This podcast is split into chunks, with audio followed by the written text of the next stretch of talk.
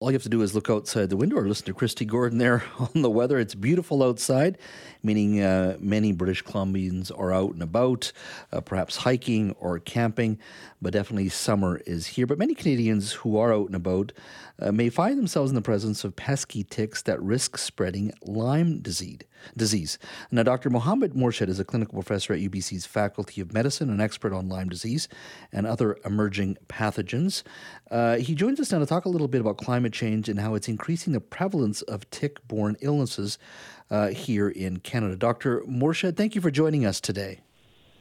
Oh, you're most welcome, and thank you for having me in your show. So, uh, just let's start right from the basics here, more for me than probably our audience. But can you explain, first of all, what Lyme disease is?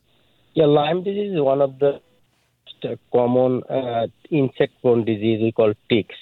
And when tick bites, they fed blood, and then after they have full blood uh, fed, then they regurgitate the bacteria into the human body, which cause Lyme disease. Mm-hmm.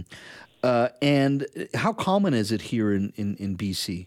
Yeah, fortunately in BC it's not very common, is but we have incidents of Lyme disease in BC. We get about a dozen of cases every year, and uh, half of them are travel related. So six to eight cases we see locally occurred, and most of them from uh, Lower Mainland on Vancouver Island. So it's extremely low compared to the eastern part of USA or eastern part of Canada, where the incidence is very high. Why are they higher on, in eastern Canada compared to Vancouver? There are few reasons because the ticks are different, uh, those species, because it's a kind of vector specific disease. So the ticks in the east called Ixodes scapularis is kind of more scientific, and they are more capable of transmitting and acquiring Lyme disease compared to BC, which we have Ixodes pacificus ticks mostly carrying the disease, but the, the carrying rate is very, very low, less than 1%. Hmm. Uh, now, so how is climate change impacting the spread of the Lyme disease? The climate change, as you know, that what is the impact of climate change? Because we're seeing the long summer, we're seeing the, the, the as a result, the ticks are spreading the places that it has not seen before, and ticks are also coming through uh, migratory birds and and also because of the long summer that there are lots of uh, growth of uh, trees and floras and faunas. And all in all because of the long summer the ticks are getting more chances of breeding ground and then also they're multiplying more. So we are seeing more and more and then we're seeing that they're expanding the places they are not seen before. As a result uh, the the the uh, risk of infection is also increasing. And this is also more so happening in the east than west. Okay. And and can this Lyme disease um, that you say is being carried by ticks, uh, is it just ticks or, or, or, can it be covered or can it be sort of transmitted by, by other animals?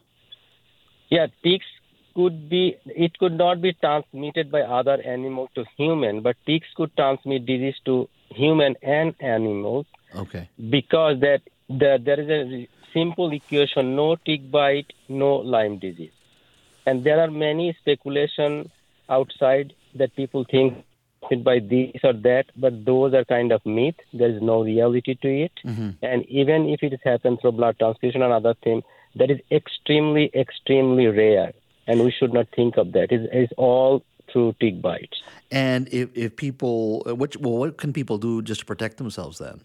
Yeah, that is very good question. I think number one that we should enjoy our province. We should do all sorts of outdoor activities we are doing. First of all, we should walk through the clear trail so that ticks cannot come to us. Second, that we should use the light color clothing and the full sleeve uh, pants and shirts so that we can easily see the ticks.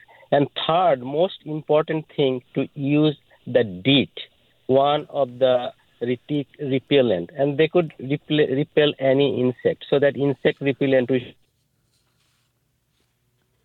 Fourth, at the end of our day activity, when we come home, mm-hmm. then we should check our body whether there is any tick. And if we find any tick, we should just take it out with a tweezer or something mm-hmm. because the tick needs at least 24 hours feeding before they transmit Lyme disease to human being or transmit to animals. I so see. if we do 10 hours activity and come home and, and check and check our kids and if there's any tick, we take it out. There is no chances of getting Lyme disease. Okay, so if, even if you uh, do find a tick on your body, to use tweezers to carefully exactly. pull it out uh, and wash carefully the area. pull it out. And don't squeeze it because if you squeeze it, it's kind of syringe that you are pushing yourself to the skin. Yeah. Just uh, put a kind of mouth of that stick and just jerk it up, up upwards. So then it will come out. Uh, how much of a change now with this warming weather, whether it be Lyme disease, I mean, and other pathogens? I mean, uh, the it, incidence incidence increased in the east, especially in Nova Scotia and, and Ontario and certain parts, and as as well as Montreal, and definitely like whole that horn of uh, Maryland area, New Jersey, New Connecticut, all those areas but in the West Pacific region, except some areas of California, we are still fortunate. We are not seeing that much increase either in peak percentage of positivity or human disease point of view, but we are seeing a really tiny increase and it might adjust by itself or because of this climate change we might see certain little bit higher but we should be watchful because this is an ugly disease, and we don't. I don't want that anybody. Dr. Uh, Morshed, thank you so much for your time today. Really appreciate it. You're most welcome. Thank you very much for having me.